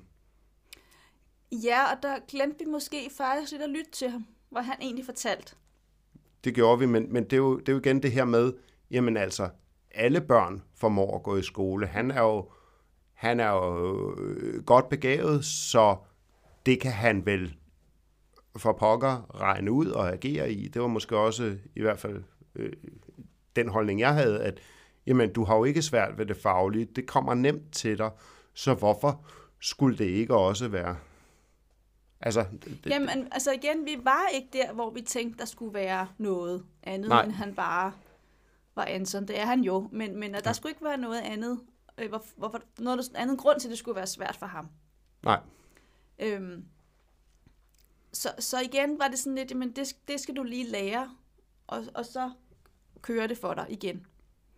Øhm, så men det skal måske også tilføjes, at det er også her i første klasse, han stifter bekendtskab med voksne, sådan for alvor, som ikke formår at aflæse ham, og som ikke passer på ham, som jeg vil forvente. Øh, der- kommer blandt andet en, en ressourceperson ind til Anton, som, som har ham i nogle af timerne øh, trukket ud af klassen. Og er en AKT-lærer, ikke? jo, jeg ved, ja. Ja, Øhm, og, og han var jo, altså, jeg kan næsten ikke engang sige det, fordi jeg synes, det er så grotesk at sidde og tænke tilbage på, også fordi jeg tænkte, vi reagerede ikke på det. Øhm, ikke i hvert fald, altså, ikke, ikke første gang. Han fik nogle chancer. Jeg vil i hvert fald, hvis det var i dag, så vil jeg, jeg vil være helt oppe i det røde felt. Men, men jeg skal måske lige fortælle, hvad han, hvad der, han gjorde. Øhm, blandt andet var der en dag, hvor at han, den lærer der blev så gal. De havde været i puderummet, ham og Anton alene, og Anton, jeg ved ikke, hvad der er sket, gået forud, Men øh, der er i hvert fald sket det, at den her lærer har smækket vinduet i så kraftigt, så han smadrer ruden. Jamen, jeg tror godt, jeg kan huske situationen, Okay. fordi at øh, de havde... Det var meningen, at det skulle være en hyggestund, han havde sammen med den her lærer, og det var meningen, at den her lærer egentlig var med ude som, som ekstra gårdvagt og passe på, på Anton i, i, i pauser. Og, øh, men den her dag, øh, der, der var de gået fra timen, og øh, Anton han var gået, som han skulle, over i det her puderum i SFO'en, som, som lå i forbindelse med, med, med indskolingen. Og øh, AKT-læreren, han kommer ind og, og, og vil ligesom øh, have en snak med Anton og, og arbejde med katkassen, men Anton er, er i hans følelsesmagt på det tidspunkt, eller han er i hvert fald ikke klar til at skulle lave en pædagogisk aktivitet. Han har brug for, for en pause, og han har egentlig gjort det rigtige i det her tilfælde, hvor han så bliver presset op i en krog og, øh, og, og ligesom vælger at åbne vinduet for at komme væk, komme videre, fordi at mit helle, det bliver nu invaderet af en, som, som, som vil have mig til at gøre et eller andet. Og da han åbner, han åbner vinduet og skal til at kravle ud af vinduet, og, og bliver Anton. så, ja, Anton skal til at kravle ud af vinduet, og han bliver så holdt tilbage, og vinduet blev smækket i en sådan grad, så råden den, den smadrede. Og det var sent i forløbet med den her ressourcelærer i hvert fald. Fordi at, der tror jeg, at, at der var lidt, der var lidt grin. Han, Anton kom hjem og fortalte, at, at, at den her lærer havde ødelagt det her vindue, og, og det, var, det var sådan lidt, hmm, ja, der gjorde du en nælderne igen. Altså, der var vi begyndt at samle til bunke i forhold til, til den her lærer. Der, var, der tror jeg, at vores bærer var ved at være, være fyldt op i forhold til, hvad der skete. Den, den første situation og den mest groteske situation, det var jo der, hvor, hvor læreren han blev sur på ham og havde, havde lagt ham ned ude på legepladsen. Altså, det, det, var, det var der, hvor man kan sige, der skulle vi have reageret og, og ligesom sagt, men så forventer vi, at, at, at man laver en underretning omkring den her fastholdelse, eller omkring det her. Fordi at det var en fastholdelse, og det var helt overreageret. Ja, det, altså, og det, gjorde vi ikke. Nej, det Altså, gjorde vi ikke. Øh, der var vi nye i det her game, øh, så, så det gjorde vi ikke dengang. Nej, Men når vi kigger tilbage på det her, det vil vi jo på ingen måde lade det stå til i dag. nej, fordi at, altså, det var en stor mand, der kunne have, have, have, have guidet ham væk, hvis det var en situation, han skulle guides væk fra. Det var en stor mand, der kunne have vendt ryggen til, hvis at otteårige Anton var gået efter ham. Altså, det, det, det, det, der var så mange muligheder. Han var to meter høj og en kraftig mand, så, så altså, det var jo ikke sådan, så han var fysisk underlegen på nogen måde, og det, det, det var sidste mulighed. Det var, det, var, det var et klart overgreb, og det var klart over linjen. Så, så, og- men igen, vi var ikke der. Og vi var stadigvæk der, hvor vi forsvarede lidt det, som lærerne gjorde, og ikke faktisk helt lyttede til, hvordan det egentlig var at være ham. Nej, det er det. Der, der var vi stadigvæk der, hvor vi... Vi var stadigvæk meget autoritetstro. Ja, Øhm, og det, det tror jeg desværre, at der er mange forældre, som har børn med autisme, som hen ad vejen bliver mindre og mindre autoritetstro, fordi de desværre kommer til at opleve lignende situationer.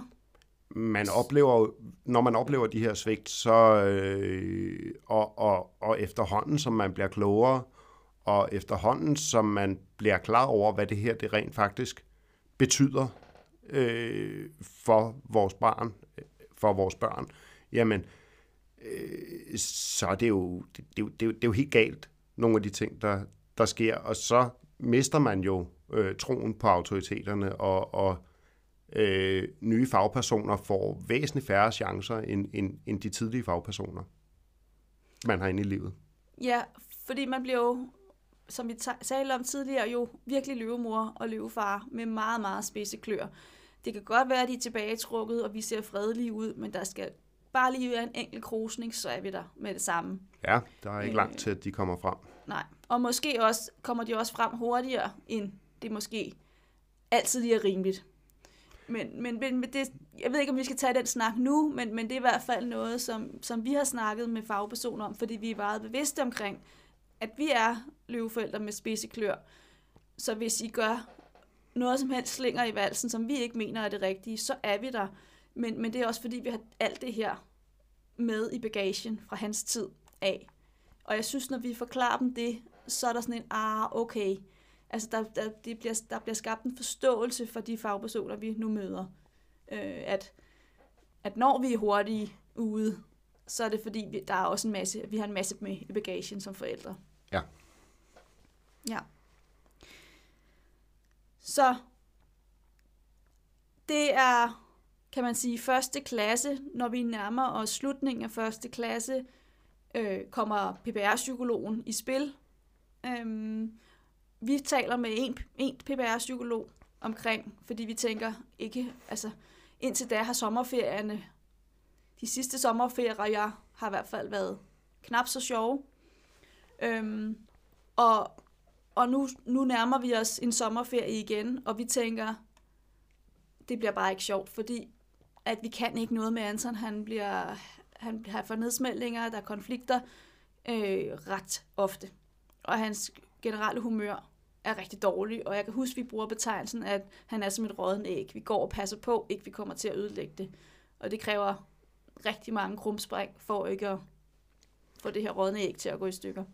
Så vi taler med, med en skolepsykolog, kan jeg huske, inden sommerferien, øh, omkring, at hvad gør vi? Øh, og, og det var også et af de første møder sådan med, med, en, med, en, med en psykolog, og det var, det var ikke specielt positivt, det var heller ikke specielt negativt, men vi kunne ikke rigtig bruge det til noget. Altså han hævde sådan en lyskurve frem, rød, gul, grøn, og vi skulle lære Anton, hvornår man var, hvornår man var rød, hvornår man var gul, og hvornår man var grøn. Ja, ham havde jeg helt glemt. Fuldstændig, men, men når du siger det der, så kan jeg tydeligt huske ham. Ja. Øhm, og det var bare sådan lidt, ja, men det, det, det altså, hvordan skal vi lige kunne lære ham det øh, fire uger før en sommerferie? Og, og det, det gav bare ikke mening. Nej, det er jo det. Altså, ja, men vi prøvede jo faktisk at arbejde med det der, og, og, og han kiggede på os som et stort spørgsmålstegn, Anton, i forhold til det. Altså, det, det, det ja, Ja, vi blev i hvert fald ikke mødt, kan jeg huske, der hvor vi stod i. Vi, skal, vi kommer til en sommerferie, hvordan skal vi klare os igennem? Ja, jeg tror faktisk, det var to måneder før sommerferien, fordi at... Men Nå, det, er så også, det er så også underordnet, men, men det var et stykke tid inden sommerferien, men det var i hvert fald... Det var helt utopisk at tro på, at det kom til at, til at virke, eller give en, gøre en, give en forandring. Ja. Men vi møder også en anden psykolog, som... Øh, jeg kan ikke huske, hvor, om, om, han, om han lavede visktasken, altså den kognitive Nej, det test. gjorde han, det gjorde han ikke. Han, vi, øh, vi, vi blev indkaldt til et netværksmøde på skolens kontor, fordi vi skulle finde ud af, og jeg tænker, at skolen også skulle have nogle, have nogle ekstra ressourcer til at, at ligesom køre det her øh, tolærerordning, eller køre øh, De der ekstra timer nogle til ekstra Anton. timer til Anton, hvor man kunne lave noget, fordi indtil da, der havde skolen jo brugt af, af egne øh, AKT-ressourcer, men ligesom kunne se, at det, det, det kom ingen steder. Så vi var indkaldt til et netværksmøde på, på skolens kontor, hvor skolelederen for første gang var med inden over, over det her, og begge lærere, der var, der var nu kommet en fast øh, dansklærer med i, i klassen, så begge lærere og, og skoleledere og øh, lige pludselig også, uden vi egentlig vidste det, sidder øh, den her nye skolepsykolog, øh, nye og nye, men Vi har ikke erfaren. mødt ham. Vi har ikke mødt ham, men en erfaren, en erfaren PPR-psykolog fra, fra kommunen sidder med til det her møde, og sidder lidt i, i, i, i en stor del af starten af mødet som observatør og siger ikke rigtig noget. Han præsenterer sig selvfølgelig rundt om bordet, hvem han er, men, men, men, men så er det ligesom også, også der, og det var, det var en anden end den skolepsykolog, der normalt var tilknyttet skolen, virkede det til. Øhm, og vi sidder og snakker frem og tilbage om, hvad der virker og hvad der ikke virker, og øh, belønningssystemer, som vi på det tidspunkt, øh, ja, der belønningssystemet er jo også blevet sådan, så at man kan jo få belønning for nogle ting, men så er der også nogle no-go, som, som så fjerner ting, fjerner kugler fra det her belønningssystem, og det er jo der, hvor, at, hvor at forståelsen for, hvad et belønningssystem er, den, den, er, den er fuldstændig malplaceret, fordi at, der endte vi jo med, at, øh, at, at han skyldte kugler i belønningssystemet. Det, det tror jeg, hvis det gik i 0, så gik det i 0. Men, men, men det var jo nærmest der, hvor han skyldte kugler i, i det her belønningssystem, fordi at han efterhånden havde så svært ved at, ved at være på skolen og, og, og indgå i det her klasseforløb. Øh, fordi vi også, tænker på det tidspunkt, var vi nået hen til at skole, eller at hans, hans matematiklærer, han ligesom var begyndt at, at slække fra, eller, eller de pædagogiske værktøjer, han nu havde at bruge, sådan øh, det han havde grebet i fra tidligere elever, han havde haft, hvor det havde hjulpet, når det ikke rigtig virkede, og der var, efter han havde prøvet det af i en periode, lightudgaven, eller hvad han nu lige kunne huske fra tidligere, når det så ikke virkede, så var det ligesom om, at så gav han op, og så distancerede han sig mere og mere. Det, det, det, set fra vores synspunkt, der var vi i hvert fald der, hvor at vores tro på, på, på, på skolen og det professionelle omkring, det var, at, at nu måtte vi arbejde noget mere med det, fordi at det, de gjorde, det var det rigtige, og det virkede ikke. Og hvis ikke at det virkede, så kunne de jo lige så godt lade være med det. Det var, det var i hvert fald den, vi havde. Men, men der var fortællinger omkring belønningssystemet, og der var en snak frem og tilbage om, hvad der virkede og hvad der ikke virkede. Og, og øh, så er det, at ham skolepsykologen lige pludselig siger, ja, men det her, det er jo noget helt grundlæggende, og det, det er jo en gennemgribende udviklingsforstyrrelse. Bang på bordet, inden at han overhovedet havde set vores barn, og uden at vi havde mødt ham før, og, og ligesom givet ham nogle input. Ja, og jeg kan huske, at vi sidder der til det der møde med bordet rundt med, med fagpersoner, som vi jo et eller andet sted har et godt samarbejde med, så der er jo ikke noget der, der er i klemme, men, men det var voldsomt at få at vide, og jeg kan huske, at det var virkelig en mavepuster, fordi han udtaler sig uden overhovedet at have set vores søn. Øhm, ud fra de udtalelser, vi nu, de snakke, vi nu har, nu har her til det her møde, og jeg tænker også, at han har nok også snakket med lærerne inden da. Ja. Øhm, og jeg kan huske, at han, altså der nærmer vi os jo i sommerferien øh, til, til anden klasse, og, og, og vi kan jo også godt se, han, altså Anton trives ikke, vi trives ikke, vi er i pres omkring, hvordan får vi det her til at, at virke for ham, altså fordi der er også tidspunkter, hvor han sagtens kan en masse, Anton, og hvor han trives, og hvor han øh, bare leger uden konflikter, og, og hvor tingene går godt. Men der er også rigtig mange situationer, hvor at, at vi, ja, igen har denne her, det her rådne æg, som vi går og passer på, fordi det kan gå i stykker når som helst. Han kan få en nedsmeltning når som helst. Så det er en kæmpe mavepuster, og han siger det om vores barn. Mm. Fordi vi er ikke der overhovedet i processen omkring, kan der være noget? Nej, overhovedet ikke. Altså man kan sige, at vi er blevet afvist så mange gange af, af, af fagprofessionelle, så, så der er vi overhovedet ikke. Og vi har jo snakket med skolepsykologen, hvor han siger, at det er bare et spørgsmål, om han lige skal finde ud af, at han rød, gul eller grøn, og hvor er vi henne, ikke? Altså det... Jo, altså måske også fordi, at når han siger en gennemgribende, gennemgribende udviklingsforstyrrelse, så, så altså for det første var jeg sådan lidt, oh, hvad er det lige, det er? Jeg tror også, han nævner ordet autisme, eller autistisk, eller sådan noget, den dur. Ja. Og, og hvor, at, jo, kan du også huske, at vi havde snakken omkring empati og sympati? Jo. Øhm, han, han viser over, han har jo ingen empati overhovedet, var hans udtalelse. Øh, og hvor vi bare sådan, hvad? Vi synes det faktisk, han har ret meget empati, men det er jo sådan en, en det er jo en tilbagevendende snak, når man snakker autisme. Øh, har autister empati, eller har de ikke? Øh, det mente denne her øh, skolepsykolog i hvert fald på ingen måde, han havde. Det var kun sympati for andre mennesker. Så det var, det, så, så det at høre ordet autisme var et, var et kæmpe chok, og det var slet ikke i de baner, vi overhovedet havde tænkt i.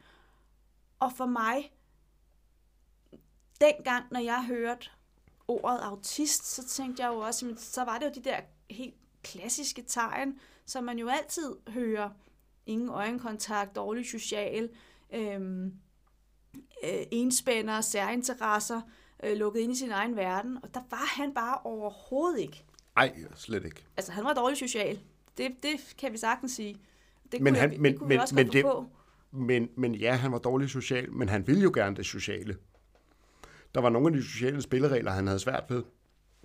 Men andre gange, så indgik han jo i, jamen lad os finde på, og lad os komme derud af, og, og, og nu er vi en gruppe på fem, der laver noget, der er fantastisk sammen. Ja, ja. Så, ja. Ja. Så, så det er i hvert fald en bombe, vi får, får smidt i hovedet der. Det må man sige. Og hvad skete der egentlig så? Jamen, jamen jeg tror, at, at, at vi faktisk på det møde, der er det, vi jo aftaler, at, at øh, psykologen begynder at lave en, en, øh, en klargøring til en udredning. Altså psykologen siger, jeg mener, at han skal på børnesyg, og vi skal have ham udredt, så han lægger op til, at vi skal i gang med, med, med visktest og, og forskellige de her ADHD, ADD scoringsskemaer, jeg kan ikke huske, hvad de hedder, men øh, hvor vi som forældre skal udfylde lidt, og lærerne skal udfylde lidt, og jeg tror, der var, var der en 3-4 forskellige skemaer, eller to-tre forskellige skemaer, vi skulle, vi skulle udfylde, og så skulle Anton igennem den her, den her visk øh, det er sådan en begavelses begavelsestest test, inden for blokmønstre og arbejdsudkommelse og logisk tænkning og alle de her, altså sådan standardiseret test. Ja. Så det går han jo i gang med, men på det tidspunkt er, er, har vi ikke, vi har ikke talt ind i udredning på det her tidspunkt. Vi taler ind i, at, at vi også måske skulle tænke noget andet skole til ham. Øhm. Ja, det kan godt være, at vi allerede der snakker det. Fordi du, du er jo med til, at han bliver testet, øh, den vistesten.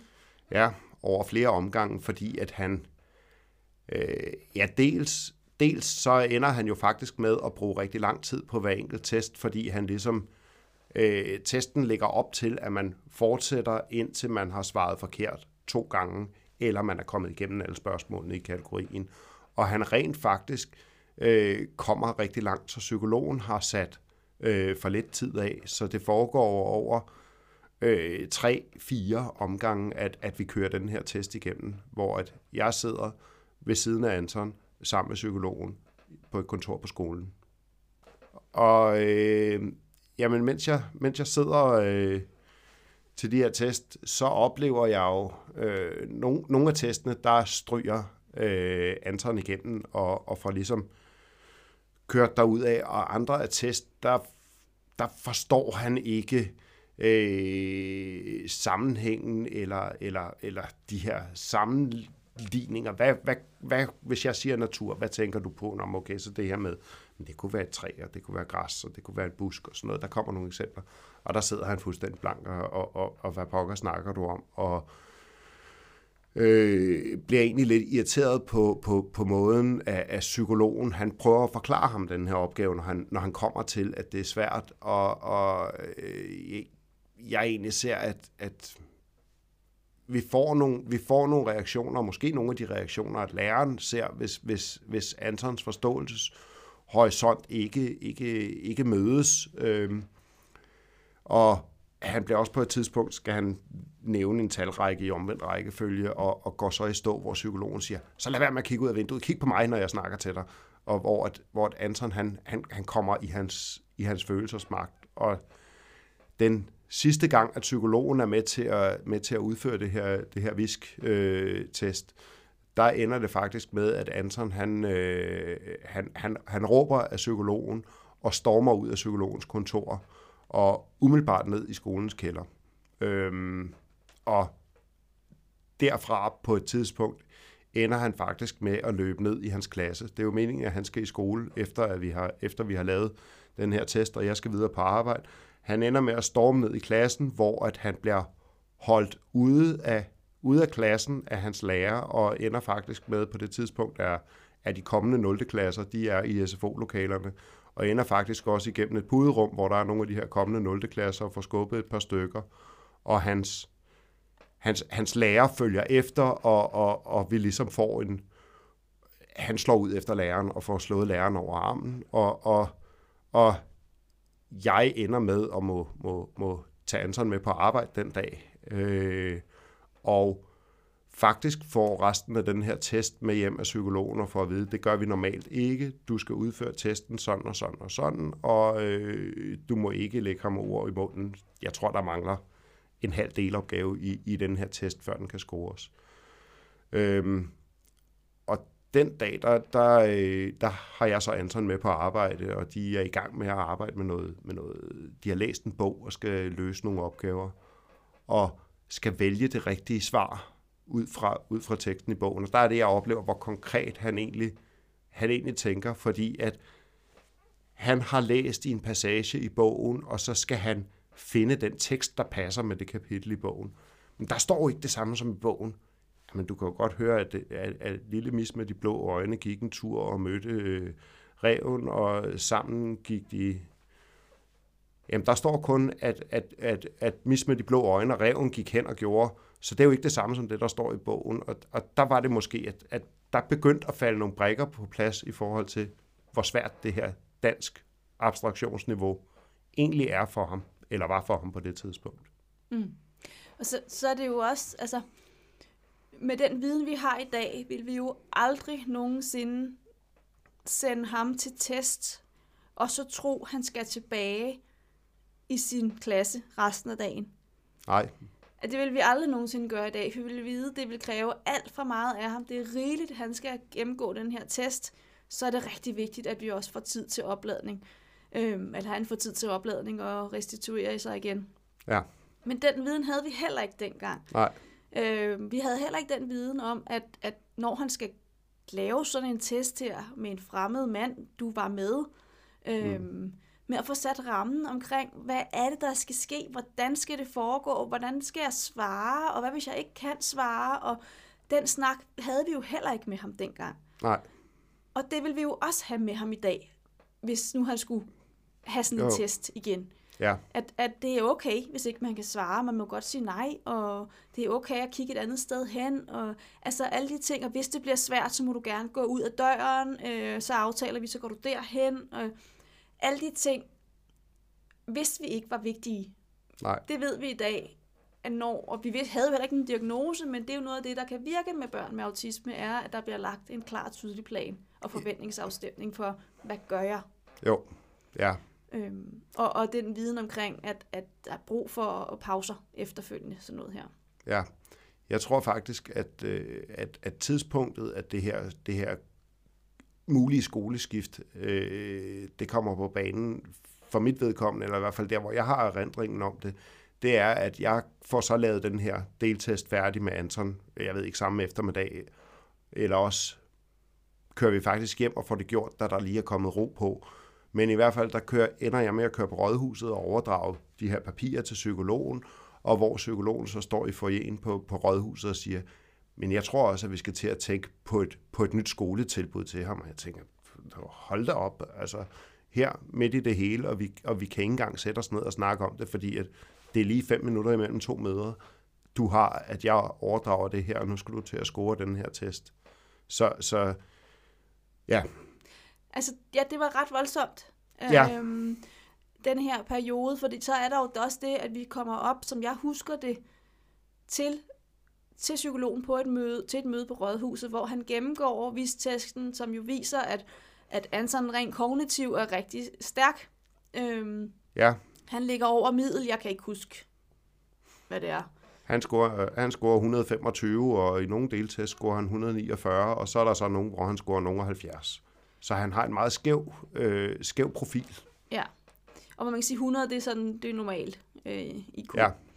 Øhm, og hvor han hiver papir frem og siger, ja, hvis I så lige skriver under her, så er Anton udskrevet af Flyng skole, for hvis han skal have det andet tilbud i gruppeordningen i kommunen, så er det nu, fordi ellers bliver pladsen optaget. Altså skulle, var det meningen, at han skulle starte efter sommerferien, altså i anden klasse. Og hvor vi bare sidder og tænker, okay, der er godt nok pres på, vi bliver nødt til nok at skrive under, for så får han ikke et andet skoletilbud. Men, men skal han overhovedet ud af flynge skole? Altså, vi er... Vi er, vi er i syv sind, og, og øh, i forhold til, jamen, skal vi lige have lov til at, til at have en proces? Øh, vi er immer væk, vi er immer væk ikke blevet udredt endnu, men observationerne og scoringspapirerne på alle de her forskellige test, der er blevet lavet, hvor, hvor, hvor visktesten er en af dem, indikerer, at det er rigtig, rigtig svært at være Anton på skolen, og vi kan jo også godt mærke, hvor det bærer hen i forhold til skolen, men på en eller anden led øh, er, vi, er vi måske der, hvor jamen, hvis Anton han får den rette støtte og får hjælp til at få ro på på skolen, så kan vi også godt se, at det kan gå, fordi at han har også nogle klassekammerater, som betyder rigtig meget for Anton. Så det med at blive flyttet til nabobyen og blive flyttet ud af det miljø, og måske flyttet ud til øh, en gruppeordning for, for, for øh, børn med autisme og øh, ADHD, ADHD og, og, og, og fuld hammer på. Han har brug for, er vores erfaring, at have noget normalitet og noget øh, ro at læne sig ind i, og det, det var i hvert fald ikke det, det var ikke det, vi umiddelbart så øh, udefra med, med den erfaring, eller det, det, det, det glemt, vi havde på det tidspunkt, at det var det, man fik i en gruppeordning, hvor, at, hvor at man sendte autismer, autister og, og børn med ADHD, øh, svær ADHD, ud og gå i skole sammen. Det var i hvert fald ikke det, var i hvert fald ikke det vi så som værende det. Et, et bedre alternativ og et bedre skoletilbud for Anton. Nej, og vi var stadigvæk der, og har jo været længe, længe der, også efterfølgende alle hans skoleskift, at han skal nok komme over det. Der var vi i hvert fald der på det tidspunkt. Det skal han nok vokse fra, og at med lidt støtte og hjælp, så kan han godt blive i det normale miljø, folkeskolemiljø. Ja. Øh, og det er en snak, vi har haft mange gange efterfølgende. Kunne ved, om han egentlig kunne have været blevet i det almindelige folkeskolemiljø, øh, hvis han havde fået den rette støtte og den rette pædagogiske, øh, de rette pædagogiske tiltag omkring ham. Ja. Øh, men det, det er en anden snak. Det er en anden snak. Men nu nåede i hvert fald hertil, hvor ja.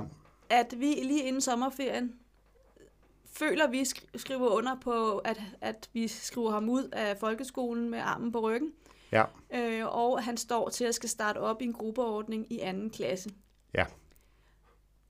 Og øh, i den forbindelse, der kan man sige, der når jeg, jeg når lige at skrive under, og øh, jeg kører på arbejde, og da jeg er på vej hjem fra arbejde, der bliver jeg faktisk ringet op af hans matematiklærer, der spørger mig direkte, Nå, hvornår kan jeg så melde det ud? Fordi at øh, de andre forældre i klassen har også ret til at vide, at, at vi har styr på, på, på de her situationer og den uro, der er omkring, øh, at Anton er i klassen, hvor at vi på ingen måde har nået at bearbejde det, og vi på ingen måde har nået at snakke med Anton om det, fordi vi ved godt, eller vi har i hvert fald fornemmelsen af, følelsen af, at Anton han bliver rigtig, rigtig ked af det, når vi fortæller ham, at han ikke skal gå i hans klasse længere, og han skal skifte skole.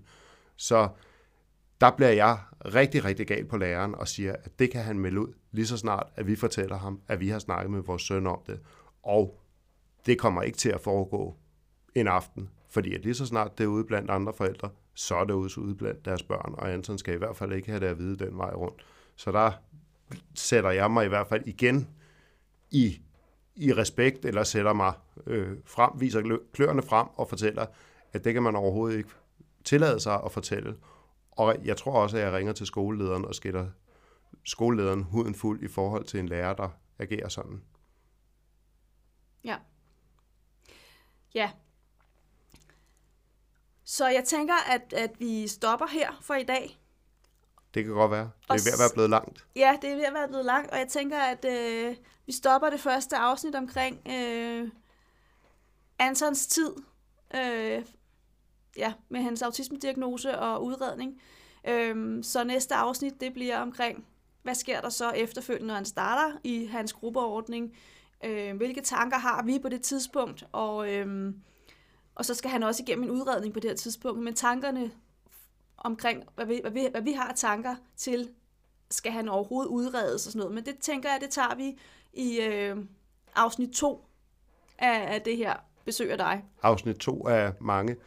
ja. Ej, nu må vi se, hvor langt det bliver næste ja. gang. Men jeg tænker, vi har da i hvert fald mulighed for at snakke ja. et stykke tid endnu. Det tænker jeg også. Ja, men øh, så vil jeg sige øh, Tak for i dag, og tak fordi du kom, Morten. Jamen selv tak. Og tak fordi du lyttede med.